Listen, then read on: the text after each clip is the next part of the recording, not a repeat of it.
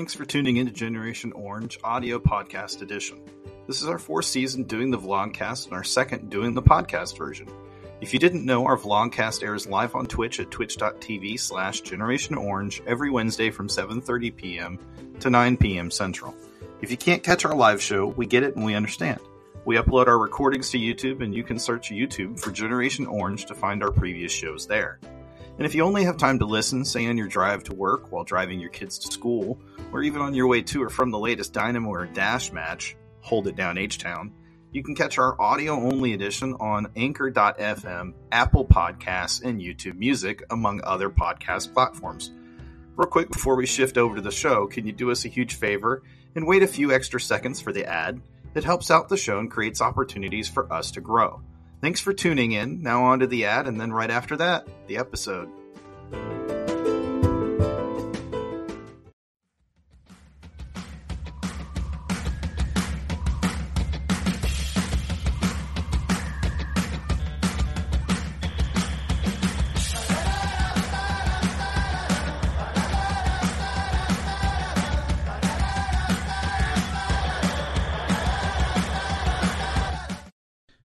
Yo, what's up, everybody? I feel like I'm delayed because I'm just running a bit slow this evening.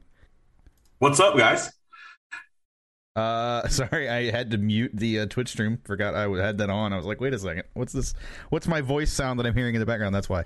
Uh, yeah, guys, this is Generation Orange. I am one of your co-hosts, Sean Ringrose, and joining me, as always, is the lo- ever handsome and beautiful Mark Segovia, man, what's going on, guys? Uh, just excited to be here with you again, third third consecutive week. I think this is a new record for us, Sean. yeah, it um, certainly feels like it. yeah, man. You know, obviously, you know, it's um, it's um, it's great to be here every Wednesday with you guys. You know, and it's great to have you guys. You know, especially the early worms. You know, in the chat on Twitch. Uh, we've been chanting it up. Obviously, a lot of things going on globally in football with uh, Champions League and all that stuff we're talking about. And then, obviously, you know, a little bit of Dynamo news as well, which we'll get into later on. Uh, but beforehand, uh, Sean, let me let me let me take the the stage for a little bit, man. I just want to say something real quick that was that's been on my mind. You know, um, if you don't mind. Um, obviously, you know, we know the tragic events that happened at Querétaro this past weekend. You know, on Saturday, which in that Atlas match. And um, an unfortunate event, man. You know, a lot of different reports about people dying, or if people died or people didn't die, or they, they haven't reported the true number of deaths, or whatever the case. You know, um, a, a huge black eye for Liga MX, soccer in general, um, and to see what the president of Liga MX handed down to Querétaro and, and to the to, to the squad and everybody involved. To be honest, I feel like it was a little bit of a slap in the wrist. Um, like I said, I, I, I haven't gone back to see the the official reports of if people really really died or if they, they didn't. Hopefully nobody did, but if you know if if if people did, you know, man, it, it's it's even back, bigger slap in the face to those families affected by this tragedy that happened, man. And it's an unfortunate thing that you know corruption in soccer, money talks, you know, and and and lives don't matter. The safety of the fans don't matter. Um, I myself, you know, when I first saw this, I was I was at a, a get together with a couple of friends, you know, and I kept getting notifications about it, and, and you know, and usually I'm watching soccer during that time period, man, and and I just, I just, I didn't understand what the hell was going on until I actually saw the videos pop up on social media, man. And to see people laying there unconsciously and then have people just kick them across the head already unconscious, man. It's, you know, humanity, in all honesty, man, we become savages, man. And it's, and it's a shame, you know, that this small group of people ruined this whole, you know, a whole, a whole great thing that could have been for you know for the fans that were there, Querétaro watching, for, who were there just to support their team. You know, um, it's a shame. Um, I honestly am in, in, in, the in the opinion that Mexico should be taking off World Cup 2026, um, if especially of what's happened. Um, if they don't have the security or manpower to make sure that people traveling to that country and to those stadiums can go in there and feel protected with no outside influences, then they shouldn't host a World Cup at all. And that, and that goes to any country. That goes that goes for to for any country. Um, you know, and hopefully, I mean, I'm hoping that this doesn't ever happen again, you know, but unfortunately, you know, it happened this time and it shouldn't even happen this time. So, you know, you know, my thoughts and prayers go out to those people affected by that situation in Querétaro. And um, you know, hopefully, you know, some good comes out of this at the end. But yeah. Yeah, you know, I uh I, am a pretty heavy Twitter follower uh, of a lot of soccer people on Twitter.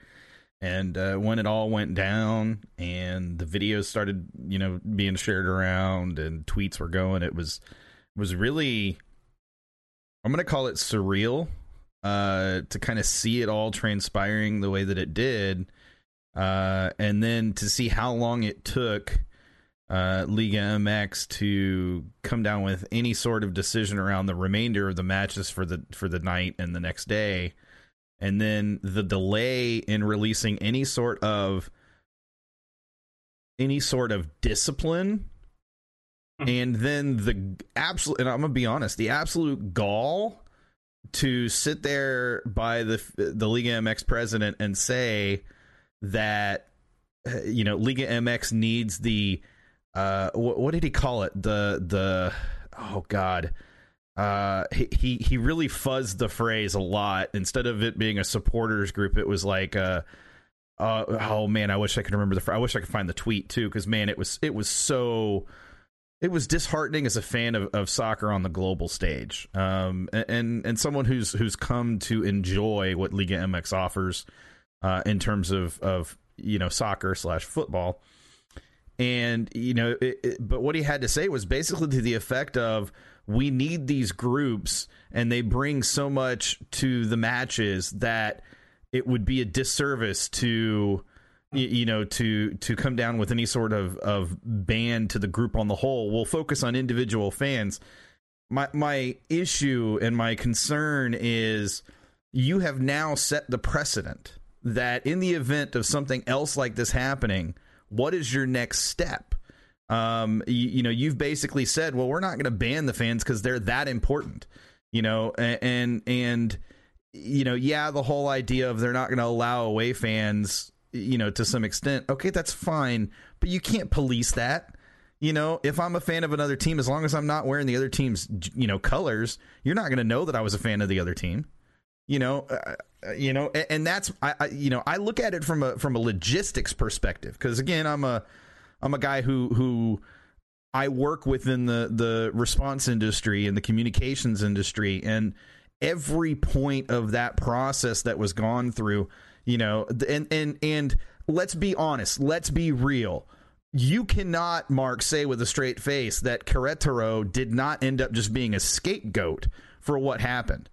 They were basically thrown under the bus as, as a club and organization. Now, they deserve a lot of the blame and a lot of the focus, but it should not all be completely on Querétaro for what happened. No, this this this is this is a this is an issue, and I'm sorry to cut you off, Sean. Oh, you're good. You're uh, good. I know this, you're this, passionate this, about this. Yeah, no, this this is this is an issue that has to do with with just all all around the league, you know, for Liga MX and everything. Because I mean, you know, obviously we we look we know that soccer fans and soccer passion is is something that some some other fan bases don't understand around the world, right? You have the ultras in Europe and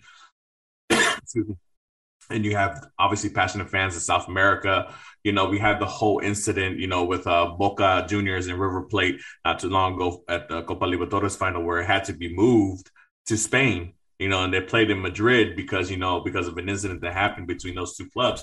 So we so we know that this is not a situation that hasn't happened before prior with injuries. You know, but with that being said, you know, you're this is this this you're the biggest thing in, in your in your country. You're the biggest sport in your country.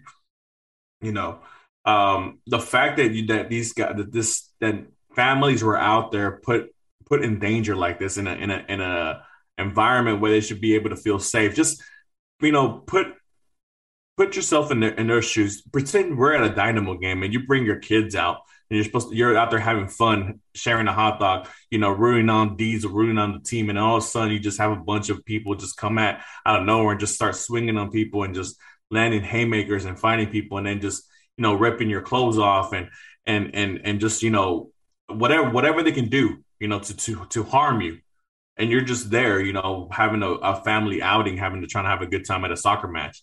Um, it's a shame, you know, that that this is this has happened. You know, unfortunately happened at Querétaro, you know, and, and obviously because it happened there, they are the scapegoat for this issue. Uh, and they're being out there hung out to dry. But honestly, it's it's a whole league issue. It's a whole league issue. Um, um, now, like I said, going back to the to the to the punishment, it's very lighthearted, very very lighthearted. I, I know I like get, how you described it as a slap on the wrist.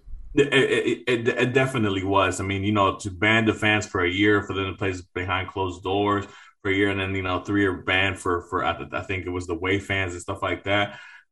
Dude, that's that's nothing. That's that's nothing. I mean, like I said, people's lives were affected that day. Yep. You know, like uh the videos that I've seen out there, some of these people, if if they came to to back to consciousness, they're not going to be the same. To take head kicks like that in the head, the way these people were back, kicking people's heads across across with their foot, ah man, it's it, it's a shame. It's a black eye for the the world of soccer and and uh FIFA, CONCACAF, CONCACAF should, needs to needs to get involved and and lay and lay down something heavier for, for Liga MX and FIFA needs to go in there and say, you know what, uh, Mexico, thank you very much, but we don't know, we no longer need you for a World Cup 2026. Yeah, you know, I same boat, getting a little, getting a little, yeah.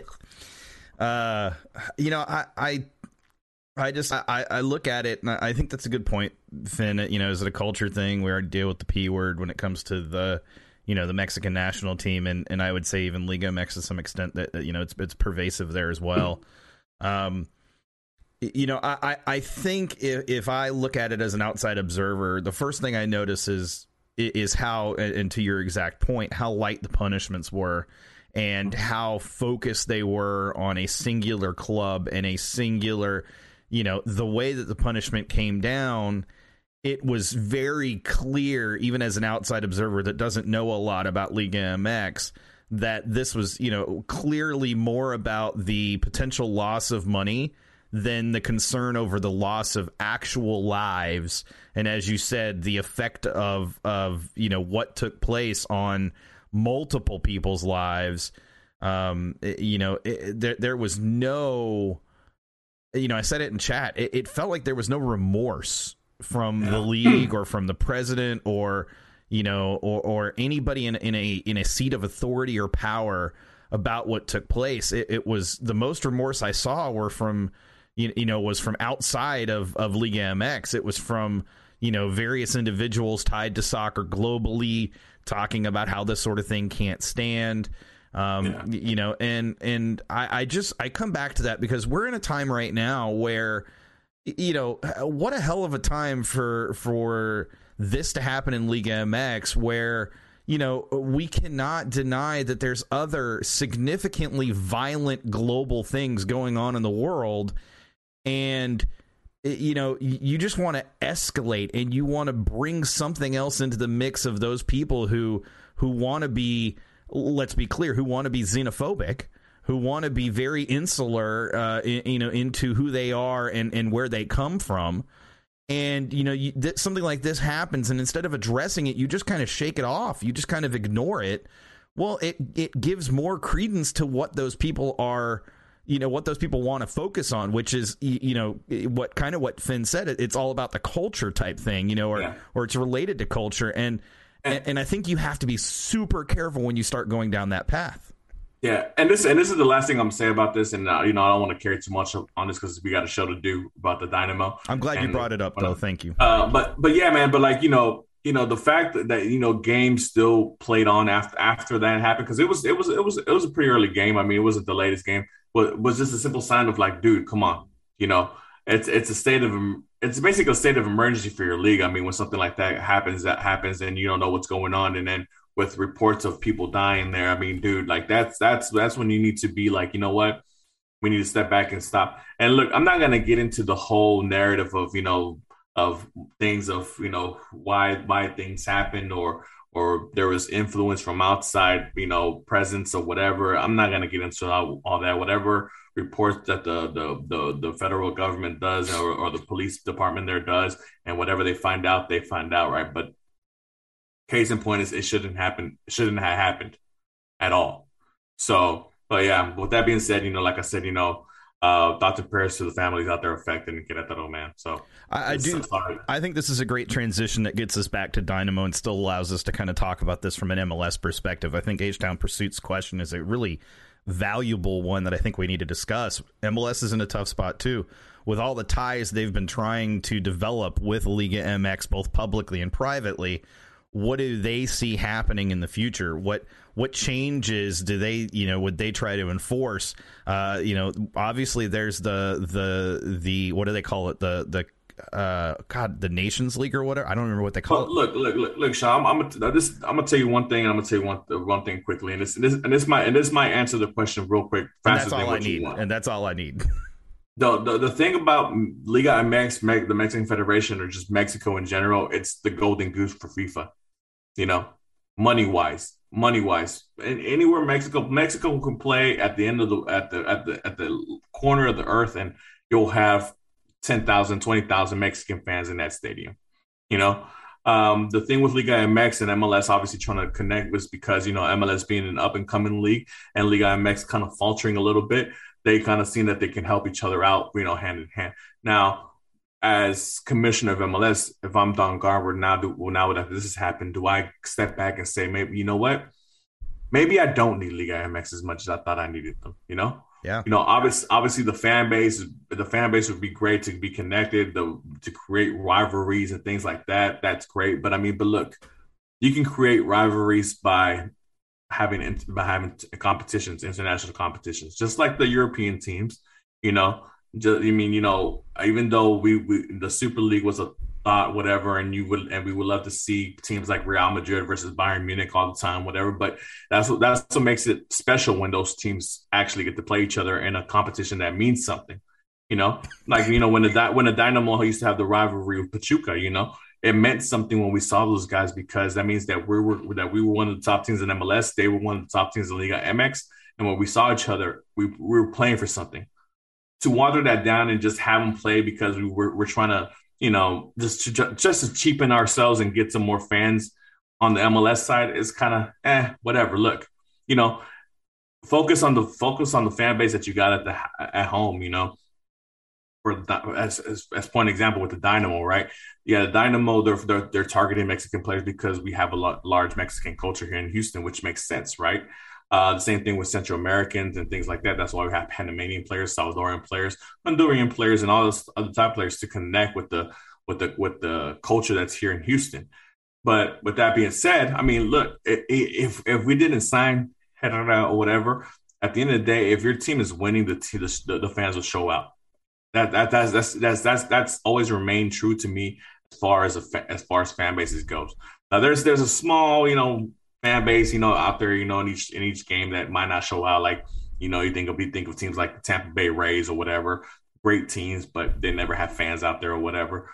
But but for the most part, if your team is winning and they're doing everything they're supposed to be doing to win and bringing a good product to the to the pitch, court, field, wherever you're hosting your event, people are going to show out and they're going to come out and support. Yeah, for sure. So uh, let's transition to our first topic of the day. Mark, would you well, like first, to Sean, actually, I, I no, actually, that, actually, I was going to say actually, one question of the day. Well, well, has it's related to Twitter, man. But I want to, oh, I just want to go for it. I just want to, I just want to, you know, give a round of applause to the people out there. You know, I saw the Generation Orange account went over 800 followers. So, oh, guys, you know, I appreciate a round of applause to all you guys, and I'm pretty sure all of you guys follow us. Um, you know, so hey, let's get it to a thousand as soon as we can. You know and all, all that great stuff. But yeah, round of applause to you guys for that. Uh, now, the poll question of the day. Um, you know, every show time that we have, we try to have a poll question today so that way we have something to talk about. You know, obviously we get we trying to get on here prior a couple of minutes on uh, before the the actual show starts so that way we can talk about some stuff. But you know, a lot of stuff on Twitter has been said after S- the SKC game, Sean. I don't know if you you know you said you're been heavy on Twitter and stuff like that. You know, obviously you follow all the Dynamo news and everything that's going on. I mean, and I, I was quoted. I, hold up, I was quoted in a Dynamo Theory article this week uh, oh, yeah? from the Twitter account. Yeah, I happened to catch it. Uh, you know, talking about uh, because somebody had replied to my tweet uh, talking about my frustrations and how you know, I'm at the point where yes, I'm going to continue to give Paulo more time, but I need to see an adaptation, right? And, yeah. and I know that's going to tie into your your poll question of the day, which is great, but uh, it was really funny because in the article they used that tweet, and then somebody had replied to that tweet and said "fuera uh, Nagamura." Uh, and so they used that as a whole, you know, a whole springboard oh. to start talking about firing, you know, Nagamura and, and the fan sentiment around that. Even though most fans are pretty content with uh, where you know the way things are moving forward. Okay, so let, us let's get to the question real quick, and then we, you know we can obviously uh, give out our opinions about it, and then we can kind of ask the people in the chat on here as well, and then you know go back and forth about it because I think it's a topic that I think a lot of people have a lot of uh, thought in and want to see happen, but you know, but sometimes you know, be careful what you wish for. But anyway, so the question is, so there's been some criticism about the play from the midfield and the lack of creativity and distribution. What three midfields do you want to see start? Uh, the the the the answer, the questions. I mean, I'm sorry, the choices were uh, as is Vera, Memo, Cerén, which have you know been the first, have been the starting three midfielders for the first two games. Uh, do you want to see Vera, Cerén, and Coco take off Memo? Do you want to see Vera, Quintero, and Quintero, and Coco take off both Memo and Cerén, or other? You know, and write in your comments, and I'll go over some some of some of the some of the three four, three that they've chosen. But outstanding, you know, uh, result here. Seventy nine percent want Vera, Quintero, and Coco to start um, this this Saturday versus Vancouver. Now we'll see if that happens. We'll see how close we're, we're close to being right. But regardless of that, uh, one person out there, which I'm I'm guessing it's a Frisco fan or maybe an Austin fan, who knows, um, want want to keep it as is. Which you know, hey, look, defensively, the Dynamo have only allowed one goal. So I mean, if we're looking at this thing, the half, half full, uh, you know, half glass full, hey, one goal against SKC and um, um, who, uh, Colorado was it Colorado? No, RSL. Sorry, you know, it's not too bad. But I mean, obviously, it would be a lot better if we were scoring goals. Um, nine percent of the people said they wanted to see Vera, Cerén, and Coco. So nine percent of y'all think Memo's Memo's the, the the problem as as the main focus point of linking up with the forwards, which I honestly think, and I know Sean, you you feel strongly about Memo as a playmaker not being up to par to be able to distribute and uh and uh be able to get the ball to Ferreira and Fafa and and Baird. And uh, and nine percent of you as well said other. And let me give you some of the other combinations that they had out here. Uh, Vera Jones and Coco, obviously before the news of Jones being traded. Um, Vera, Coco, and Palomino, which is you know I, I, know I know a lot of you guys out there are want to see Palomino out there in the pitch, and, and and to be honest, I'm with you. I mean, I mean, you know, the kid was brought in with a lot of a lot of hype around him. Obviously, he has some trials in Portugal and and Spain, you know. So and there was a lot of uh, uh, of hype around him, and we've yet to see him at a consistent basis with the first team. And obviously, he did a great job last year at, U- at the UCL club that he was with. Um, and another another one was uh, Vera, DQ, and Cerén. So that this one would be taking off, uh, taking off. Sorry, yeah, Vera, DQ, uh, and Cerén. So that would just be taking off Memo for Taro. Sean, your thoughts? What three? What what combination of three that would you want to go with if you had if you were uh, Paulo this Saturday? I'm not starting Quintero because Quintero is not yet ready to go longer than a half, and I would rather bring him in uh, later in the match. I know that's a lot of creativity on on the bench, but it is what it is. I would sub out. Uh, I would sub out Memo for Coco, so I would have Coco, uh, Cerén, and Vera. Uh, as my three starter midfielders, uh, if I was Paulo and I was faced with that decision, I think Coco has said he he feels he's between ninety to ninety five percent ready uh, and you know ready for a full match. Uh, and to me, that's when you bring the guy in and, and you let him go. And we've seen he's looked like he's got that edge again, where he wants to you know create and he wants to uh, have opportunities and that sort of thing. And um, I, I, just like I said, Darwin is is is iffy for me because when he's out there, yes, he does create a lot of problems, but I feel like earlier in the match that actually is going to cause him more problems because there's going to be fresher legs out there and so he's not going to have as much space as he would have if he comes in for say the second half or the final 15 20 30 minutes of the second half um, to to kind of have more of that. Now, from the Cerén perspective, people, you know, and, and Colin asked, you know, explain about Cerén. They don't get it. The the thing that, and this was kind of reminded to me this weekend, but you know, the, there's a good reason to to have Cerén in the lineup, even if he doesn't start all the time, even if he's maybe struggling a little bit here and there. And it's the same reason that you have a designated player that you spend a lot of money on, like a Sebas Ferreira, that you continue to start. Right? It's because it's because of what they can bring for you off the pitch as much as on the pitch. And what I mean by that is Cerén brings with him because right now we have no other player on this squad in the lineup that has that same El Salvadoran draw that Darwin Cerén is going to have. And right now, until Hector Herrera gets here, that is a hugely important piece to the puzzle for the front office of the Dynamo. And it's going to be difficult for Paulo to shrug him to the bench Granted, with that said, there are possibilities that he could go to the bench and you could start every so often another player in his stead. But I would like to see him paired up with Coco and Vera and give an opportunity for Coco and Cerén to interchange a little bit. The little bit that I saw of that, there were possibilities, you know, but it was such a short period of time that it just wasn't enough to really make a valid observation as to as to whether that could work or not work at all.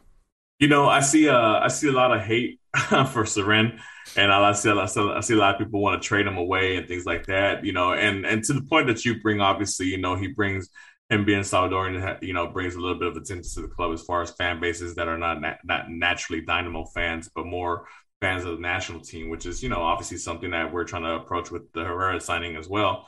But uh, but with that being said, you know, we're focused on the pitch and what the pitch brings, right? And look, Cerén Cerén has his moments, has his great moments, and he has his moments where you're sometimes like, what the what the hell are you thinking, dude? You know, and and look, man, you know, Cerén, in my opinion, have, was always meant to be, especially at this level, this level of MLS that we're at now, and the level of MLS has increased a lot, you know, over the last five years.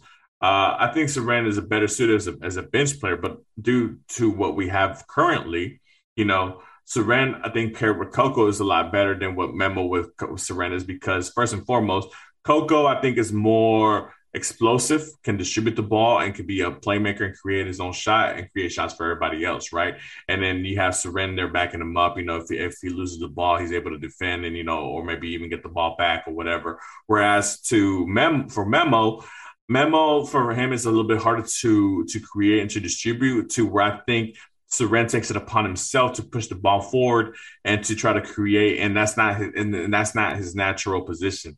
He's not a creator. He's not a he's, he's not a he's not a distributor of the ball and things like that. He's more he's even though he even though he plays at eight, he's more of a six than he is a ten or anything like that. So you know, I think for him to be paired up with a better playmaker would do a, a lot to benefit the not just him individually, but the team as a whole, you know. Um, so I'm I'm like you, I'm like you, Sean. Even though, yeah, I would love to see Quintero out there as well and alongside with Coco to just bring that firepower that we know both of them can bring, along with you know Fafa and Sebas, and then I'm not, I don't want to say Baird because Baird disappointed me as well, but but even if it's, it is him or Pasher, um, you know, I think it would be a lot better. But then you know, like we like you mentioned, Quintero's not not ready yet. Coco said he's 90%. If he's 90%, he's 100% to me.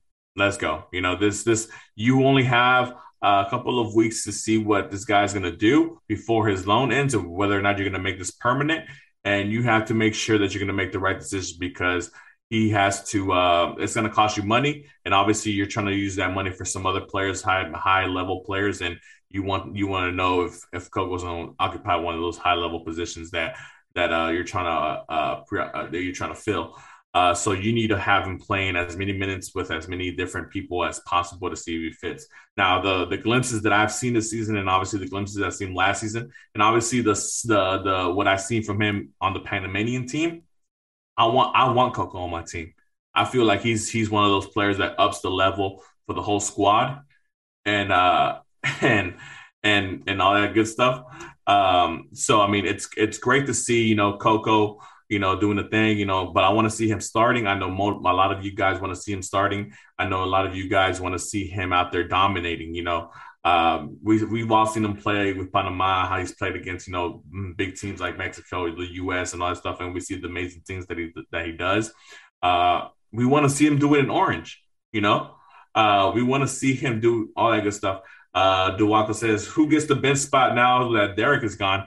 You know, that's interesting. Obviously, you know, with Derrick Jones being gone, you know, uh, a lot of speculations about you know whether or not they're going to bring another player. As of right now, I know Pat was quoted saying that he wants to bring in at least another player or two before the the the the transfer window closes. Uh, but as of right now, what's what's currently available? I mean, I mean, you have a, a number of of players that haven't made the match day. 18 there midfielders. You have Palomino.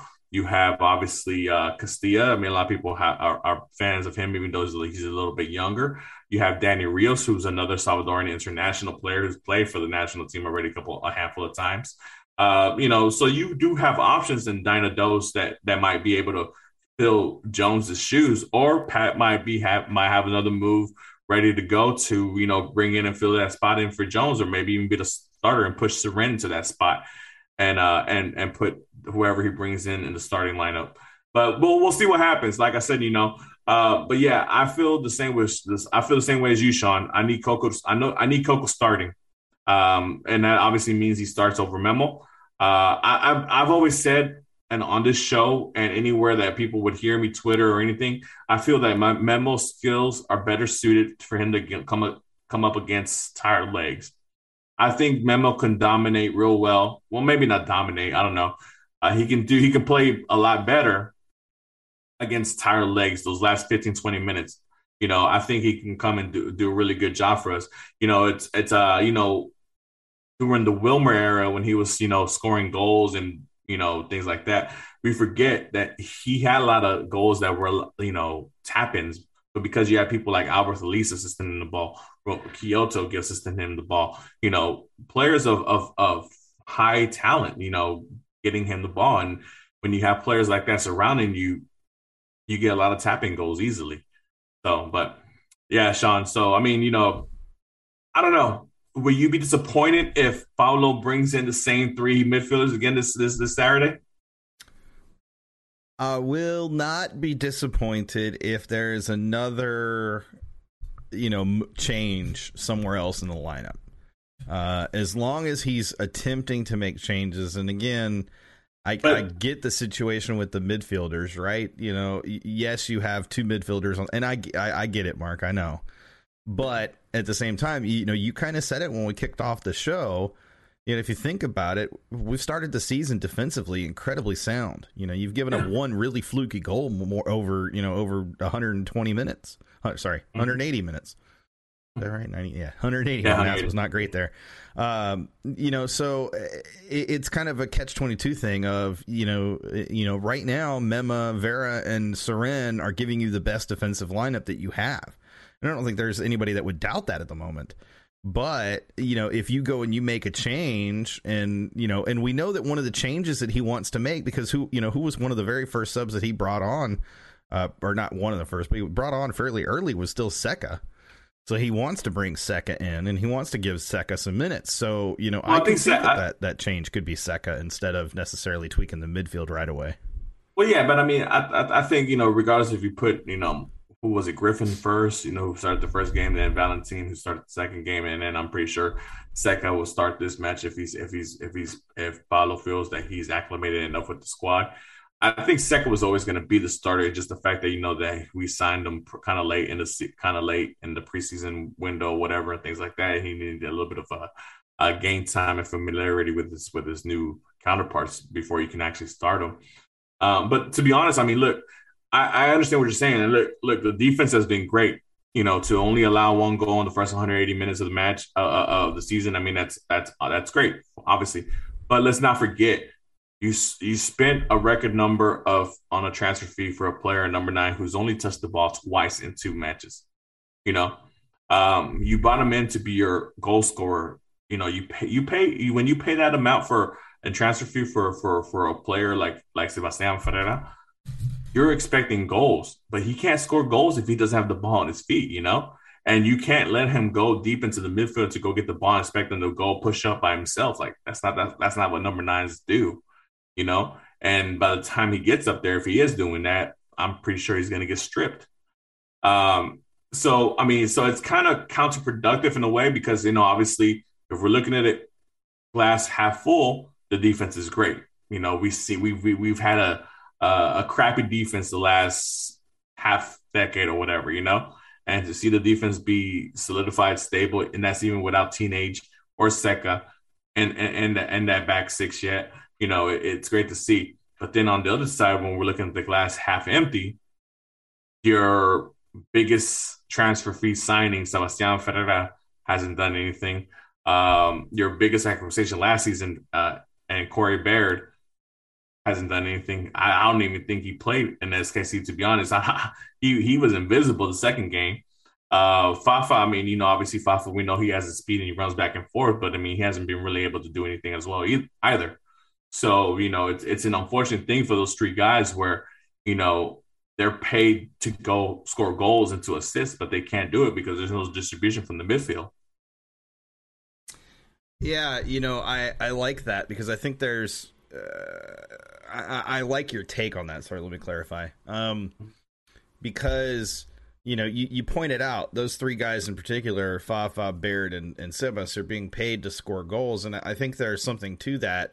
But I also think it's unfair to place all of the offensive burden on those three guys when there needs to be a fourth player that comes in and can create and distribute. Right now, the biggest real issue is we have no distributor of the ball in the first 70 some odd minutes of the match when and you see it as soon as Darwin Quintero and Coco Carrasquilla come on the entire dynamic and flow of the game and flow of the attack and flow of possession it all transforms and it all changes and I do want to see more pos- like I do want to see the same amount of possession and the same amount of you know controlled possession but there comes a point that controlled possession needs to transition into attacking possession. You have to be able to transition, I'm holding the ball and you can't get it, into I'm going to at least create a chance out of this. We've not been able to even do that part of the equation. And I've been told by multiple people, and this is, you know, publicly and otherwise, that a lot of that has to do with Paulo's desired approach of fixing the defense first, making sure the defense is sound, and making sure that is, you know, is watertight as it is and so that you can focus on the attack and you could start tweaking little things to find those edges in the attack that you need to find and, and that's all i'm all i'm asking for out of paulo is i just want to start seeing those tweaks look we are clearly defensively sound right now and there's not a lot of holes or cracks in the defense and that being the case, I don't think we need to spend another three months trying to make the defense more solid, solid than it mm-hmm. is. It's clearly at a point that's, you know, it, it, I could be content with it. And I think any fan could be content with the level of defense we're playing right now and, and how we play defense for a full 90. What I need to see though is that transition into the attack start to actually happen. I need to see that transition into the attack actually be something that transpires on eh, you know on the pitch. Yeah, you know, and it's and it's crazy to think. I mean, look, the Dynamo, regardless of what you want to think before, prior to obviously the the Ted Segal era, I mean, they've already invested heavily into that defense. You know, with with what they but with what they paid for Parker from from the New York Red Bulls, what they invested in to get teenage in here. Um, obviously, the second move, you know, is is a huge move, and and and and and so on and so on, right? now that you see, you know, obviously it's a short sample, two games, you know, things like that. People are still getting their legs underneath them and still trying to get into uh, full fitness shape. But I mean, but still, I mean, you know, let's take the positives where we can. And this defense has shown that it, it, it can do the job, you know.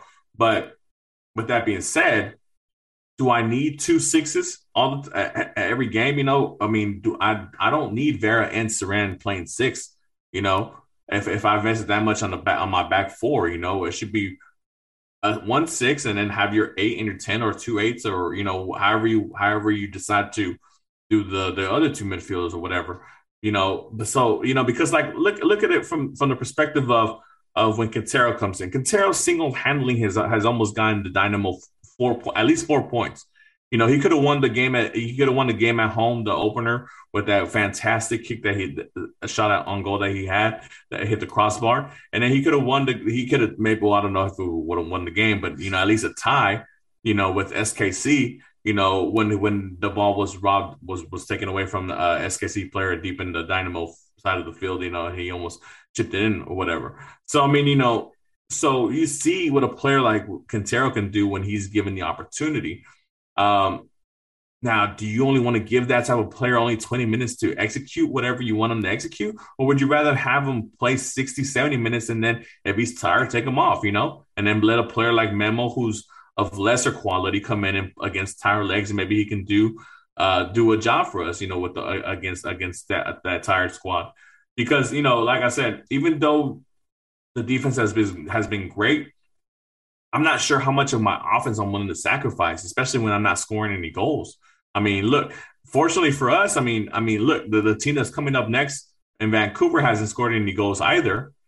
But you know, I don't know. I mean, I, I, if I if I if I'm a, if I'm at PNC Saturday night, especially with this freeze coming through, and you know, there's there's no hotness of goals scoring in that in that in that back of the net. I mean, I'm gonna be a little upset, you know. So so we'll see. We'll see what happens. Hopefully, this goal is drought ends this Saturday. Yeah, you know, I think a lot of it, and, and I mentioned it in the comment there in the chat, you know, it, it's as much in talking about Coco's lack of connecting with the other players.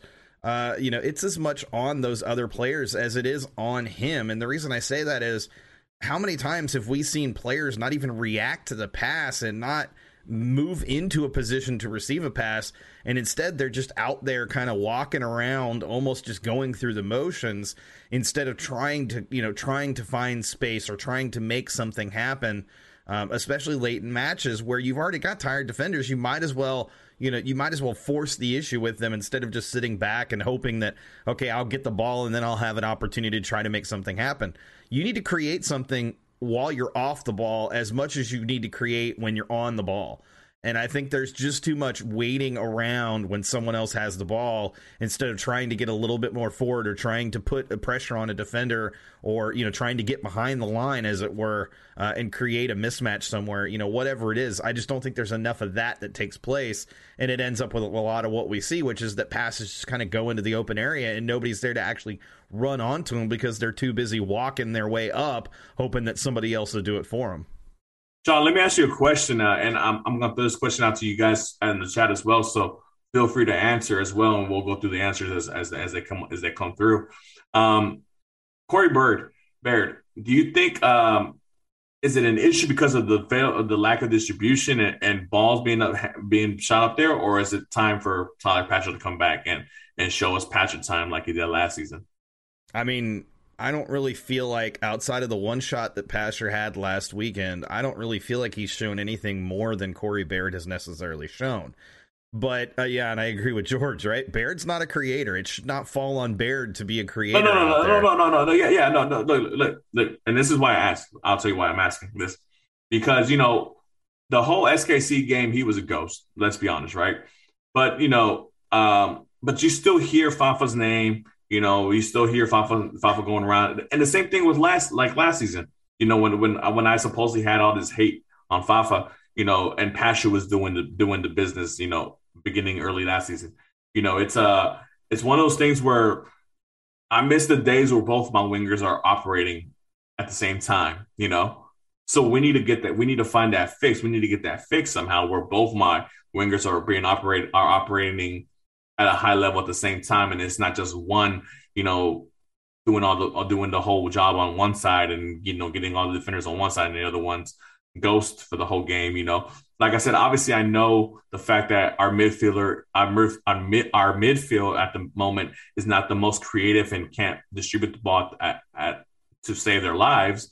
Um, but let's say Coco and you know, let's say Quintero come in, whatever, and they start and it's still the same thing, and Bear still comes out as a ghost, do you think it's time for Pasher after that, or do you still are you still willing to give Bear a little bit of benefit of doubt and you know to help him find himself because he is a he I think he had a couple of caps with the United States national team, right?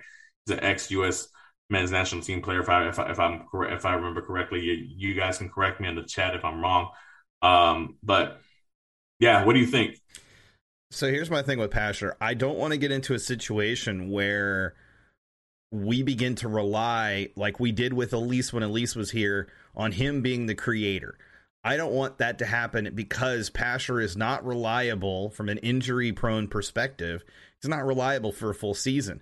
And if you start to trust and rely that Pasher is going to be that guy, what happens when Pasher's gone? Everybody's used to that, so he's just it's just going to be the next guy that goes into that position.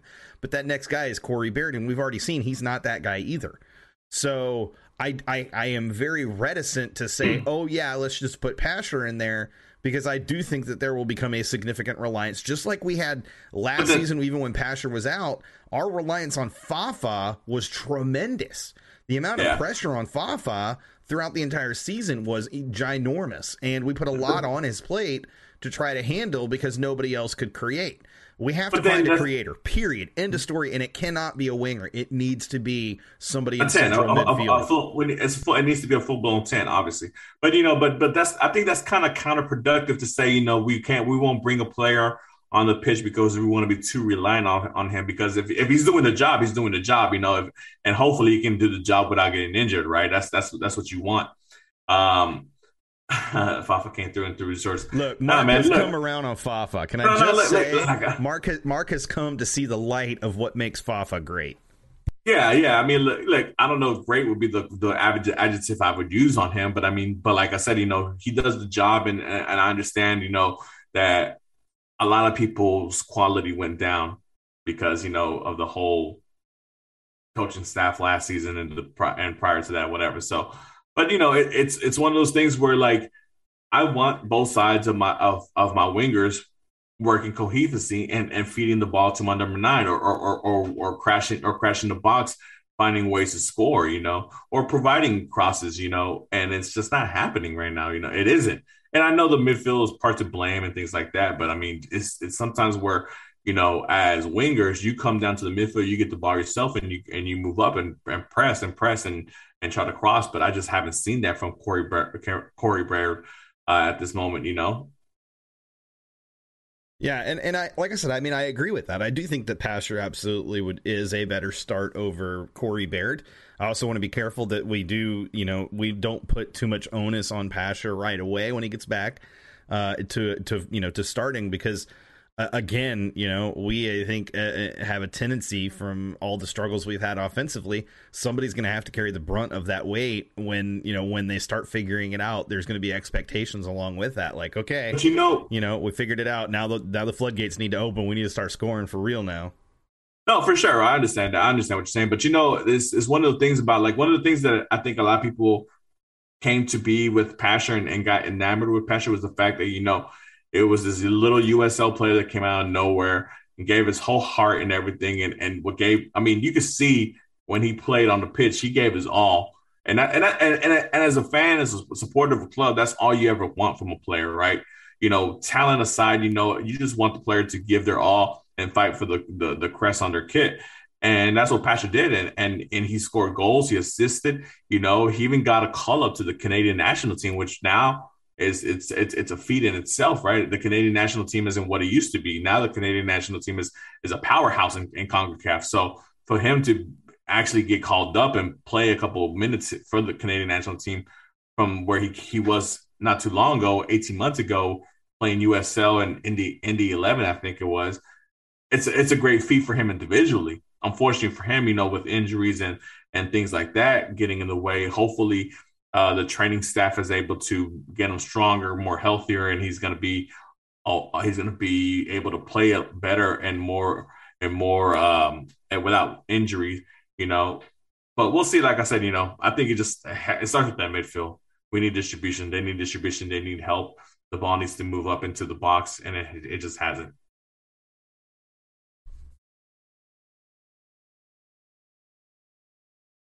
I don't have anything to add. You said it all. Oh, okay. So, you know, obviously, you know, and you know, we had a we had a move today for the Dynamo guys. Um, Derrick Jones, as someone mentioned prior to the chat, moved on for fit him and fifty thousand dollars in GAM in 2023 for two hundred fifty thousand dollars in GAM in 2022 from Charlotte FC. John, your thought on this move? Obviously, there has to be a pending move coming after this if we're picking up money for this season. So, Any thoughts on this, Sean? Yeah, so there there actually were technically two moves uh, announced today because you had that move and then you had Nico Lemoine that was uh, loaned to uh, Oakland Roots of the USL as well. So uh, two players leaving uh, frees up two roster spots technically.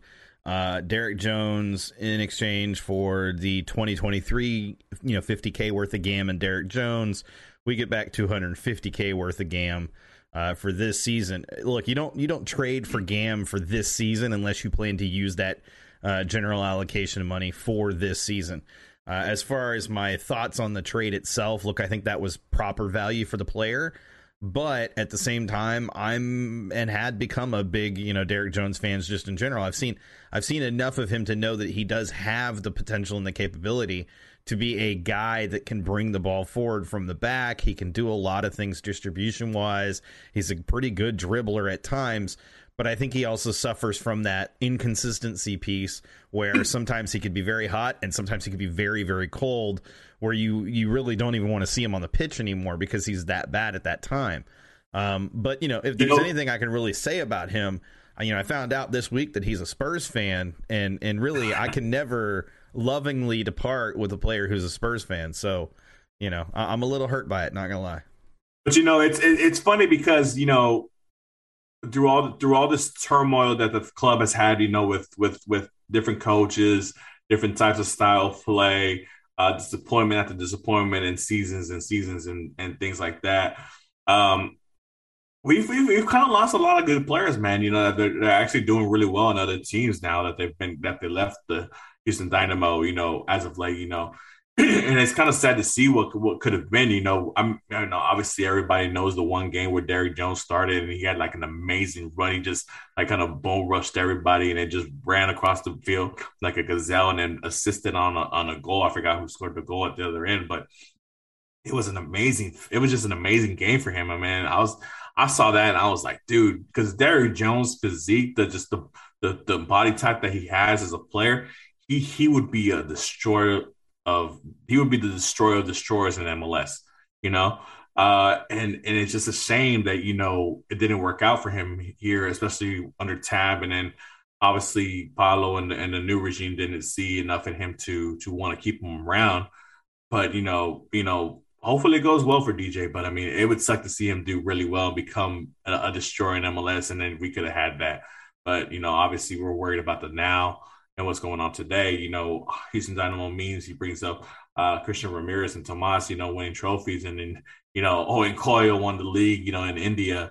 Uh, and you know, obviously Wilmer Cabrera did, has done a has done a job at RGV as well. Uh, you know, getting those guys back in the playoffs, and you know, Romell Quioto doing a thing with uh, Montreal, uh, and with Kiki Struna of all people as well. So you know, it's sad. Hey, the legend Tommy Mack out there with New England Revolution starting for those guys, you know. So it's it's a shame, man. It's a shame, but you know, hopefully Pat and the guys are going to get the shit turned around sooner rather than later, and you know, we'll be able to keep a lot of those players that you know have talent and you know can grow with the Dynamo and can take us to the now and the future as well. But um, but yeah, Nico Lemoine one of those players that came out of nowhere last year under tab, you know, and they played a couple of games. It looked he looked okay, you know, but just out of nowhere, just kind of fell off. Um, still a young kid. I think he was 20, 21, if I'm not mistaken. So, I mean, obviously, he, he, they're going to uh, do the the Palomino approach and send him to USL for a full season so he can get game time and hopefully consistent starter minutes and he can maybe show the show the the club that that he's above USL level because Palomino obviously showed that. That's why you know he's back with the team. Um, but we'll see what happens with uh, Nico Lemoine. You know, I know he'll have a former teammate over there with Alejandro Fuenmayor, who's over there as well. Um, but we'll see what happens. We'll see what happens, man. Uh, anything else you want to add to these transactions that we had today with the Dynamo? You know, I'm sitting here shaking my head, but the answer is no. I mean, I, I, I or yes. I, I think you know, and, and a couple of people have said a very various things, but I I think that you know it is clear that that the move today uh, moves today, if you will. Uh, they're they're setting up for an additional move somewhere, um, and I think that move is sooner rather than later. Uh, you know, Pat said, uh, you know, very, you know, recently after the SKC match that they're looking for another two, another one to two players, um, you know, to, to bring in another one to two players to bolster the the squad. Um, you know, I, I don't know. You know, allocation money is not something that's tracked in such a way that we can see how much allocation money is available to.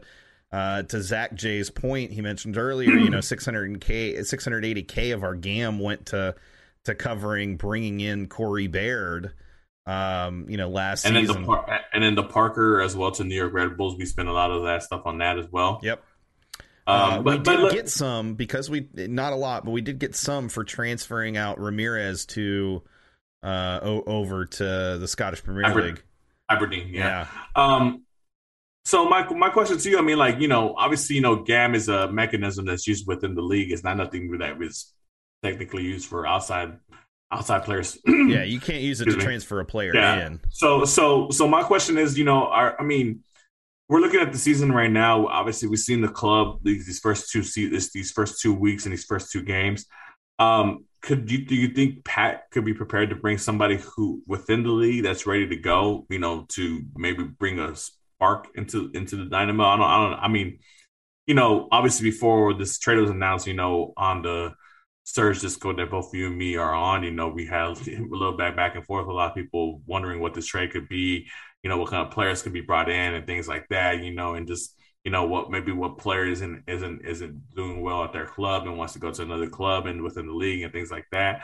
So I mean, you know, obviously it's something that could be used. I mean, uh, and then on the other hand as well, we I mean, you know, we're on the, we're number two on the allocation order. Um, what's going on with that? You know, so I mean, you know, it's it's it's a lot of things going on that it's a lot of things going on around the Dynamo, but nothing has yet fizzled out as far as like you know what players we're focusing on as eh, from within the league. I guess if anything, if anyone. Yeah, I mean, there's uh, plenty of players within the league I think that can fit, you know, the the real desire, which is a creative player, uh, you know, in that general area of a ten. You remember, Mark? Uh, it was just last week on the show when we were talking to Hector Herrera that I brought up that you know, remember when it comes to Pat Onstad and his tenure in Columbus, there was one thing that they did that helped elevate that team beyond signing just Zelarayán, and that was also bringing in another playmaker in Darlington Nagbe from within the league. Yes, it was a massive move. It cost a lot of allocation money at the time to make it happen, but look at how that worked out for Columbus. That was absolutely the right move. I think if you were to ask Pat today, he wants to find that same type of move within MLS because a domestic player in that position, even if it's just a six or an eight, somebody that can distribute the ball forward wherever that is in you know in that in that run of run of the midfield, that particular player exists within MLS, and there are opportunities to try to grab that type of player. Now, But you know, it, it, go ahead. I'm sorry. You know, it's it's it's. Uh, I, I think I think that situation was a little bit, you know, where everything kind of aligned because you have a club where Nagbe was at with Atlanta United. That's obviously always looking to buy bring bring players in from the from outside the league and and bring in high high ceiling prospects from from South America or, or wherever, right? And then you obviously had Columbus Crew who were trying to rebuild from what they were and trying to solidify that midfield and they saw an opportunity with bringing in Darlington Nagbe, who's a a, a fringe United States national team player and of, of of sorts, but you know, obviously a dominant uh, DM. So, you know, with that being said, I mean, you know, if if we're looking at players, I mean, like who who who realistically could the Dynamo bring in that another team would be willing to let go? You know, that that that's high level you know, because obviously, I mean, the, the positions we're looking for is 10 and winger. I mean, a, a number 10 and a winger. That, that, that's, that's it. Everything else, everything else can, can stay at as is until the summer when, you know, when you, you reevaluate everything the first half of the season to see what, you know, if, if so-and-so lived up to, to whatever, or if they didn't, right? But right now at this moment, what we need is a 10 and a winger. So, you know, who, who, who out there? I mean, to be honest with, you know, because you know tens in this in this league is a is hard to come by, you know, because once you got one of those, you're basically one of the top teams in the league, a championship caliber team.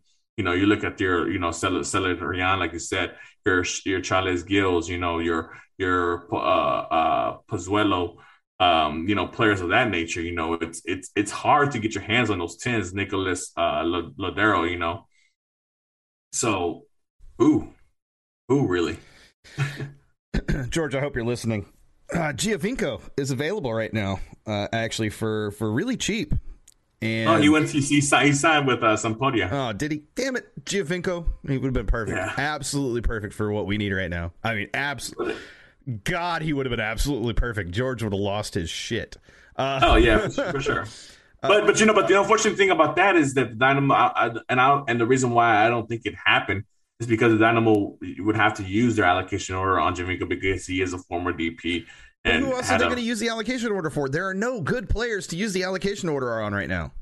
I mean, have you seen that allocation list? It's not like you just use it on players you bring well, in from well, overseas. I, I, I, yeah, no, no, I got you. No, I understand. Go look at that list. Unless you, unless you're like dying for somebody that's like a Omar Gonzalez. I mean, now I will say this. I will say this. There are teams that would probably take a certain player at center back, and there's a certain center back that oh his tr- contract expires this summer. That is a U.S. men's national team player that's probably looking to come back to the U.S. and would look really great paired up with a Tim Parker. I'm just saying you could always find a way if you're smart enough as a GM to make a move, to make a move, to make a move, to ultimately make a move. Now, here's the thing. Yeah, but you really got teenage, man. You, you trying to That's kick out teenage? Point. I'm trying to no, I'm not trying to kick out teenage. I'm just saying I am just saying that there are opportunities that may arise where you have to make a tough decision. We hmm. can't be so married to some of these players that we aren't willing to move them on if the you know if the chance arises to improve at that position or no, no, I understand position what elsewhere. I understand what you're saying, but like, but like, you know, pointing to like what Colin said in, in the chat, bringing bringing up Miguel Almiron. I was going to get there, but we, I, he, I was busy he, on John Anthony you know, Brooks. The, the, this is the reason why you don't waste that allocation spot on just a plain old player like a Javinko, whatever, because even though Javinko maybe might give you a good year because you know he knows how to he's playing MLS, so there's no adaptation and he and he has a lot of skill. We all know that, but he is a 36 year old player, you know. Sure. Um, you know, and to have maybe an opportunity to sign a player like Miggy, you know, obviously he would cost you. You have to pay some money to Atlanta United because I'm pretty sure they hold the rights, or I don't know how that works because he is on the allocation order. So I don't think that affects that, but who knows? It does not. You're whatever, correct. Whatever. But uh, but but you know, but to have an opportunity for that to happen, or you know, because you didn't think that's that that would happen, but you know, obviously Newcastle is a whole new thing over there, and they're not trying to keep these fringe players, and they don't care that, and this new regime doesn't care that they spend twenty five mil on Miguel Almiron. They they might let him go for hey pennies on the dollar, and we know what Miggy can do in MLS and he's the and, and, he's Paraguayan. Our number nine is Paraguayan. He's a number ten, you know. And and what I say, if you have if you have a, a dominant ten in this league, you're a top level team, or or you're a championship caliber team. So like that's the key point. And and what what did I say the last show of last season? The off season cannot go without finding a number ten and number nine. We found our number. We found our number nine.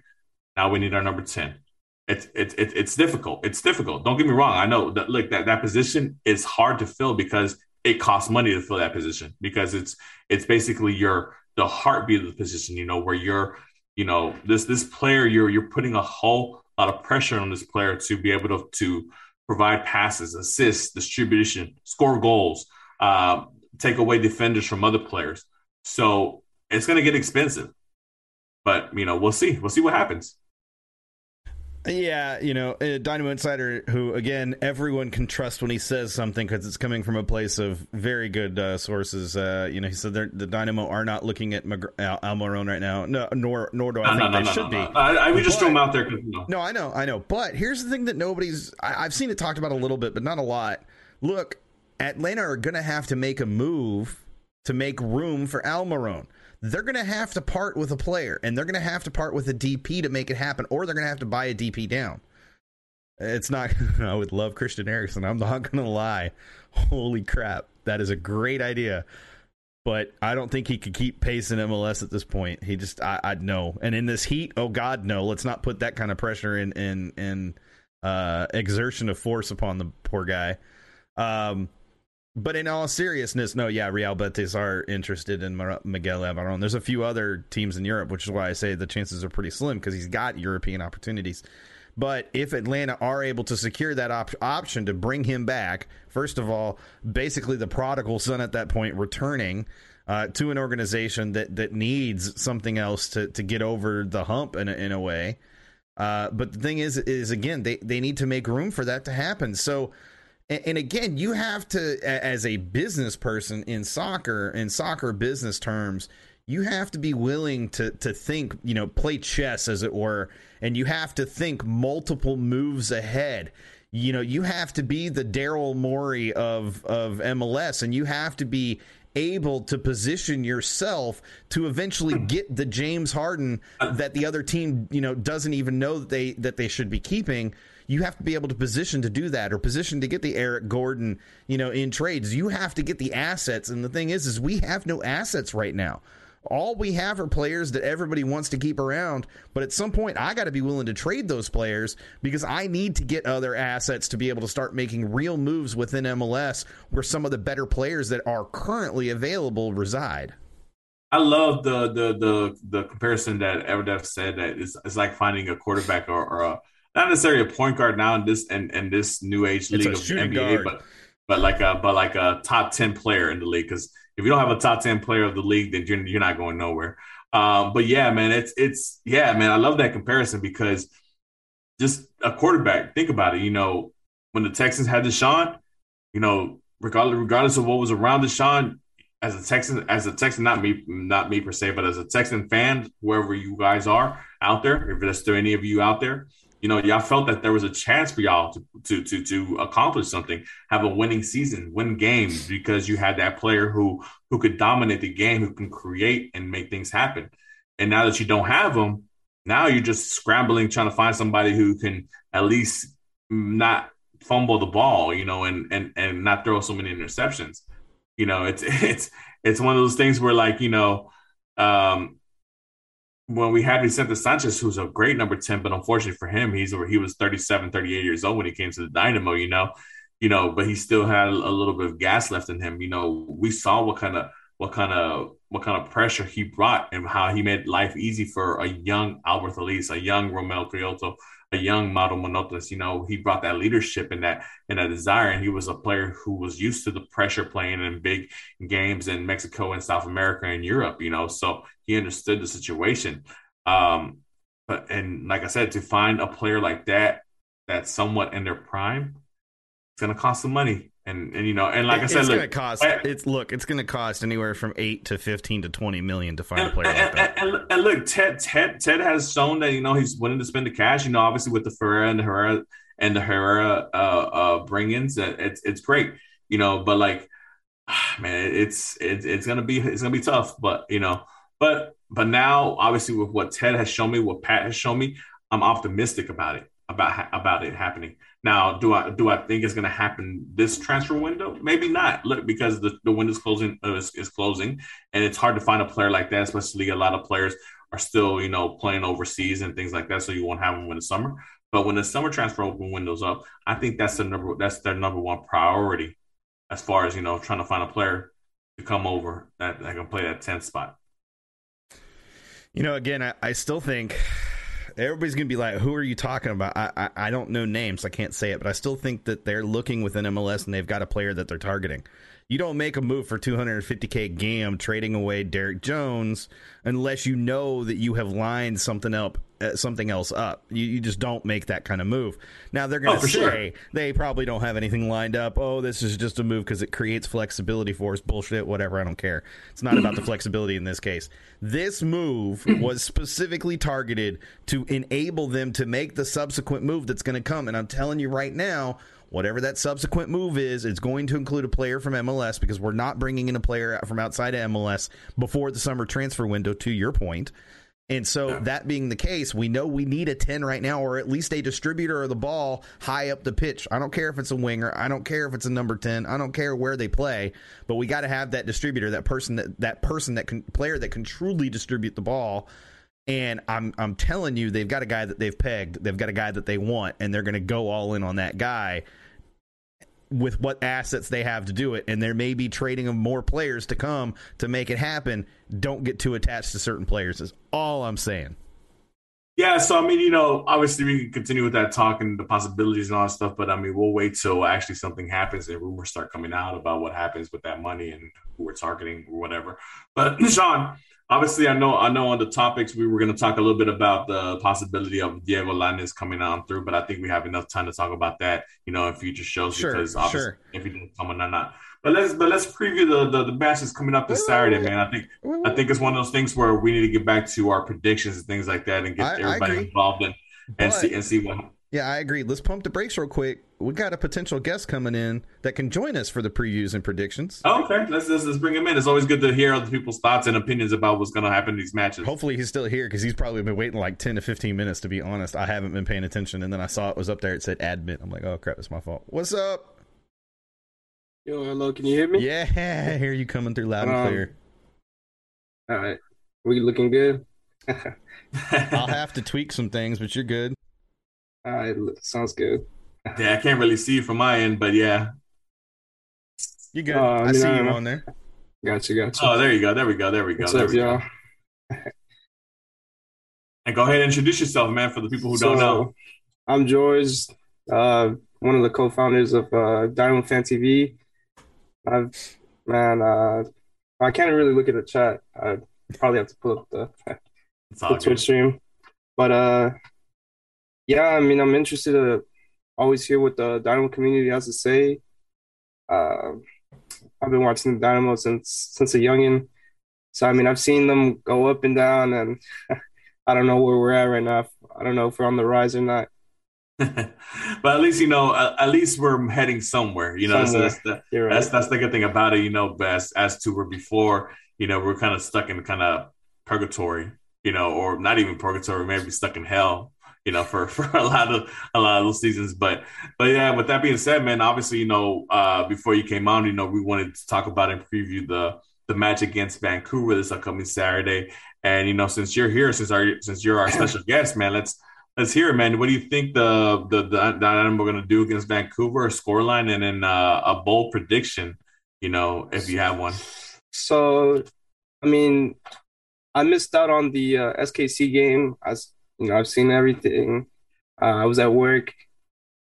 Should we have lost? Realistically, uh, I mean, it sounds like we shouldn't have. I haven't checked out the stats. I was there at the first game.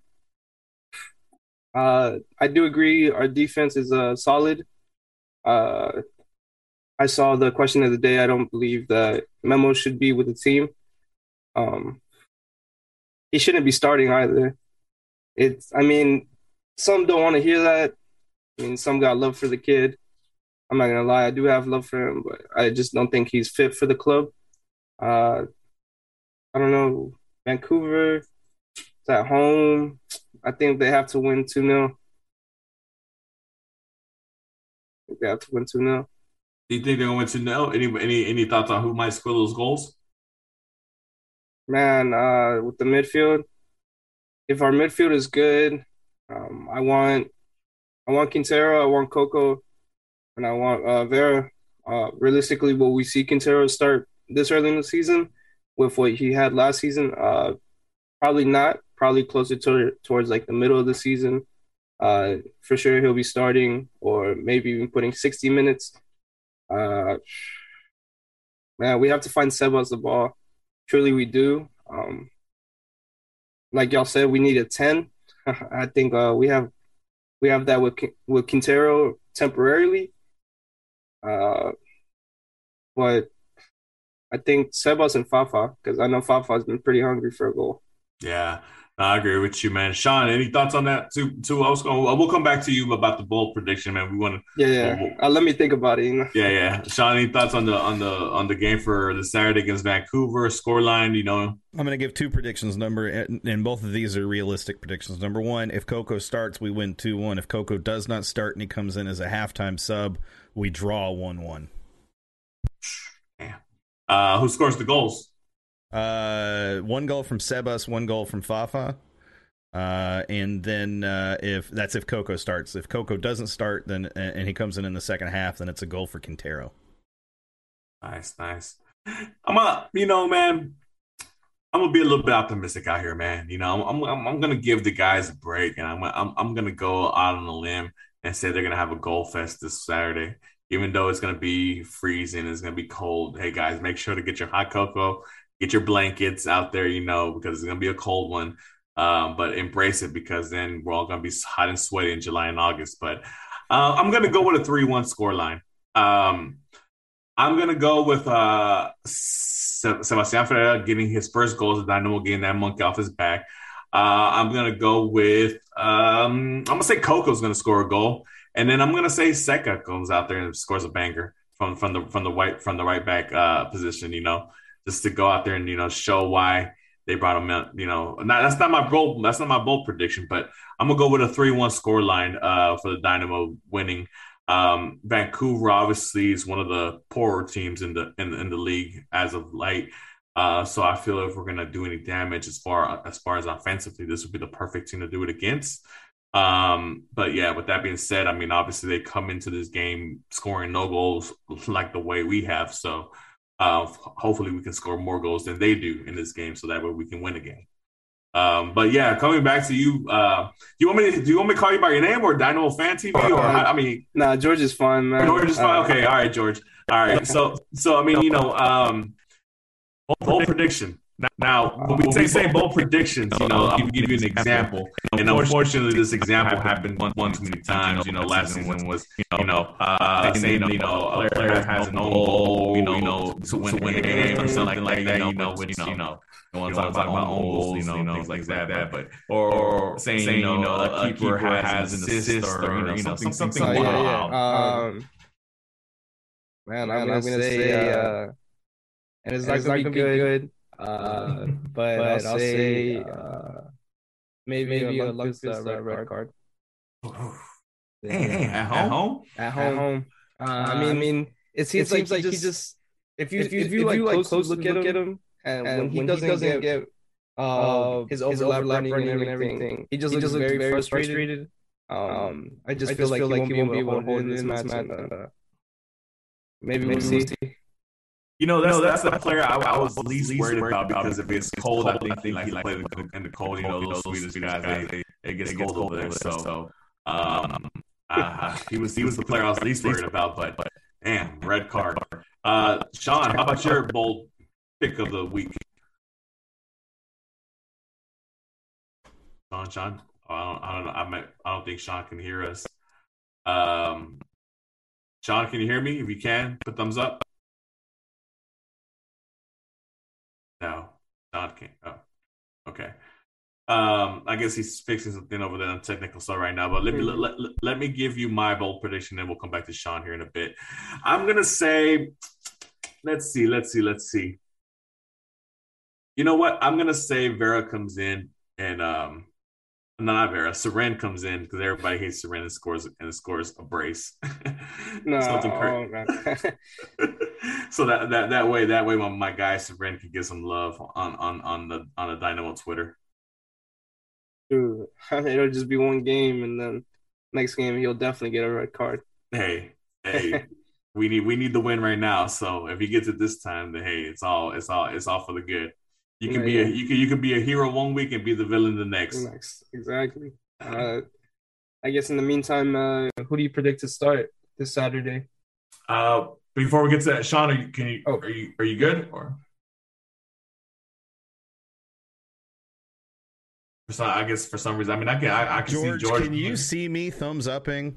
Yeah, yeah. Okay, I mean, I, everything's it's, perfect. It's, it's it's Mark. It's not me. I just want to make sure it wasn't me. No, I see you thumbs upping. Yeah, I'm I'm good. I, there was an echo problem. I was trying to clear it up. Oh, okay, okay. Yeah, I see, I see you thumbs up and everything, but just you weren't you weren't saying anything. So I had to I had to try a setting, so I guess I fixed it. All right. Anyways, uh, bold predictions, right? Because we're still on that, correct? I haven't, yeah. Haven't, okay. So bold prediction. I'm gonna go with. Uh,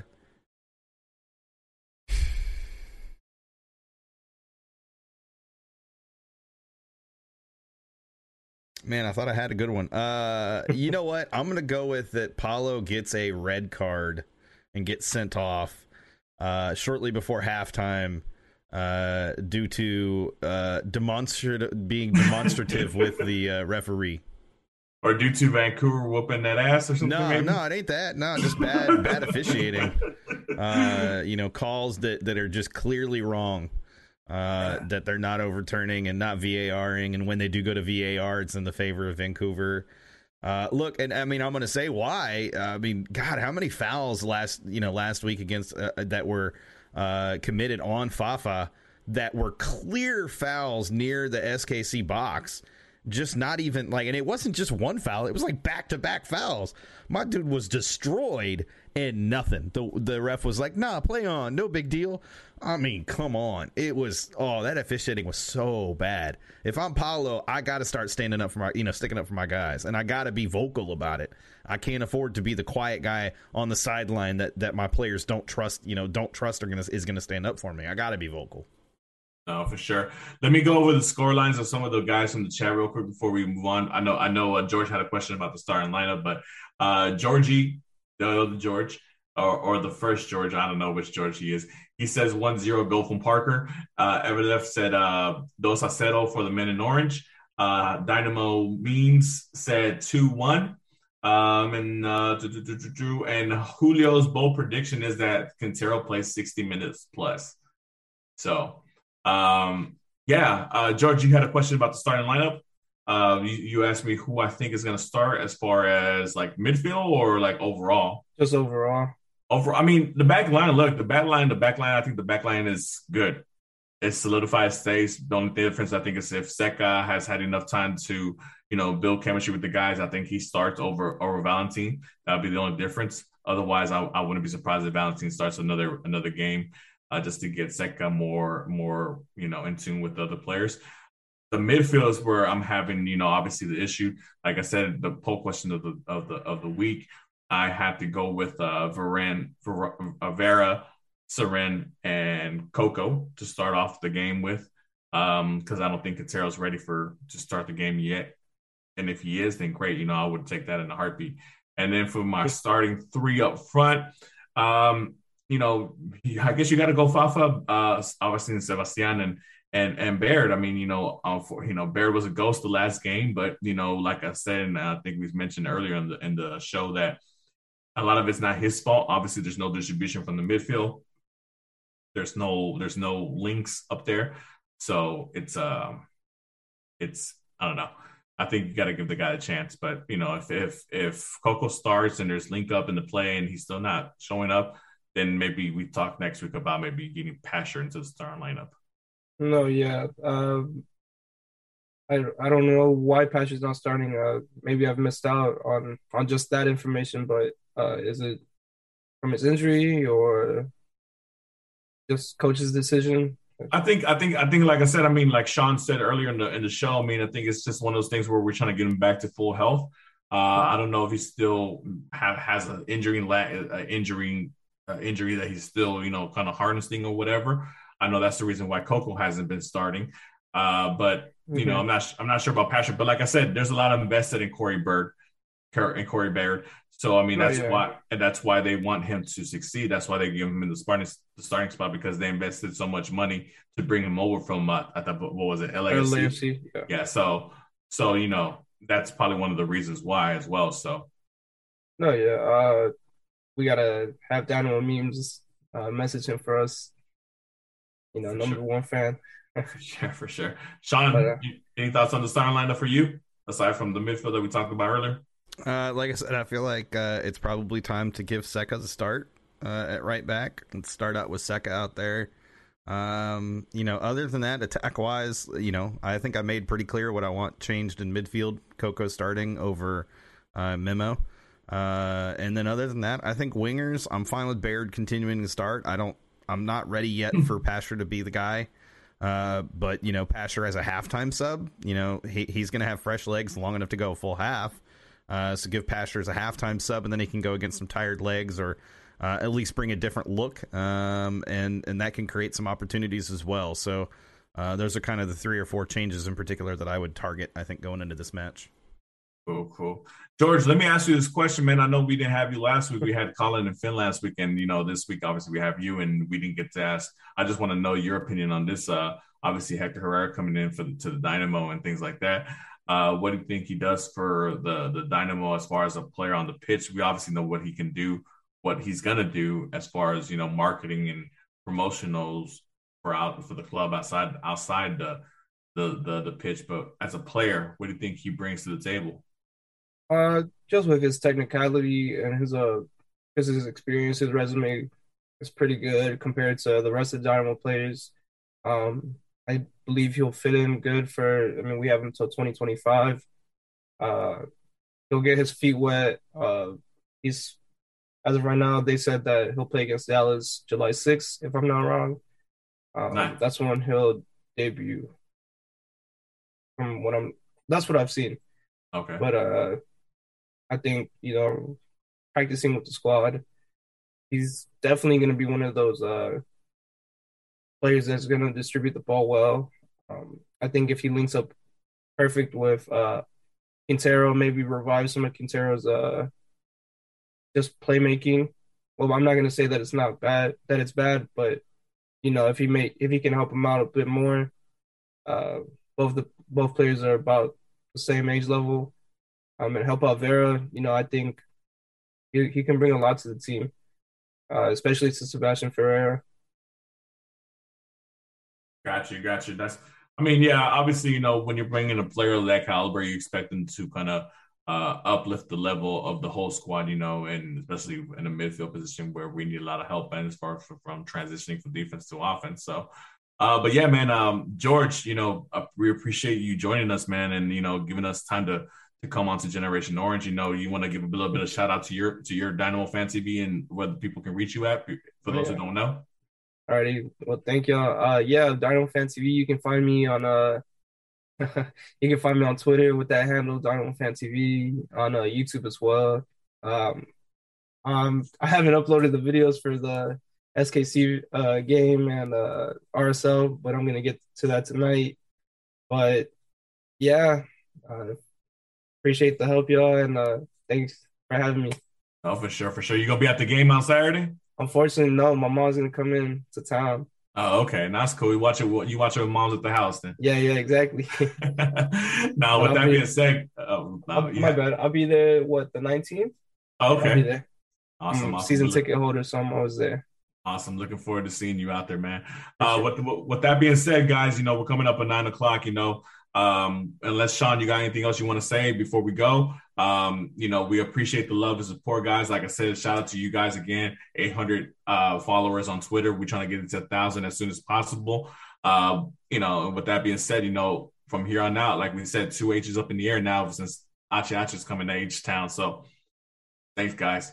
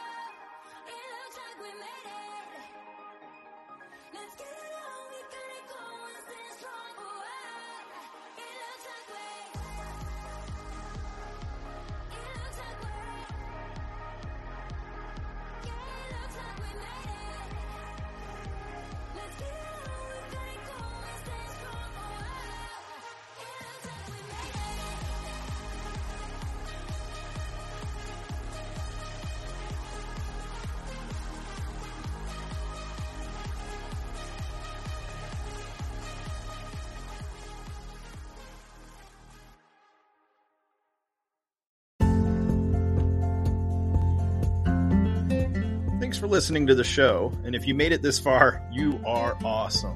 Just a quick reminder that we run live on Twitch on Wednesdays from 7:30 to 9 p.m. Central. You can follow our Twitch channel at twitch.tv slash Generation Orange. Also, if you go ahead and follow our Twitter, we tweet out when we're going live, and we also try to engage with those who tweet at us throughout the week. Our Twitter handle is at Gen Orange Radio. Thanks again for listening to the show. We'll be back next week for another episode of Generation Orange. Until then, hold it down, H Town.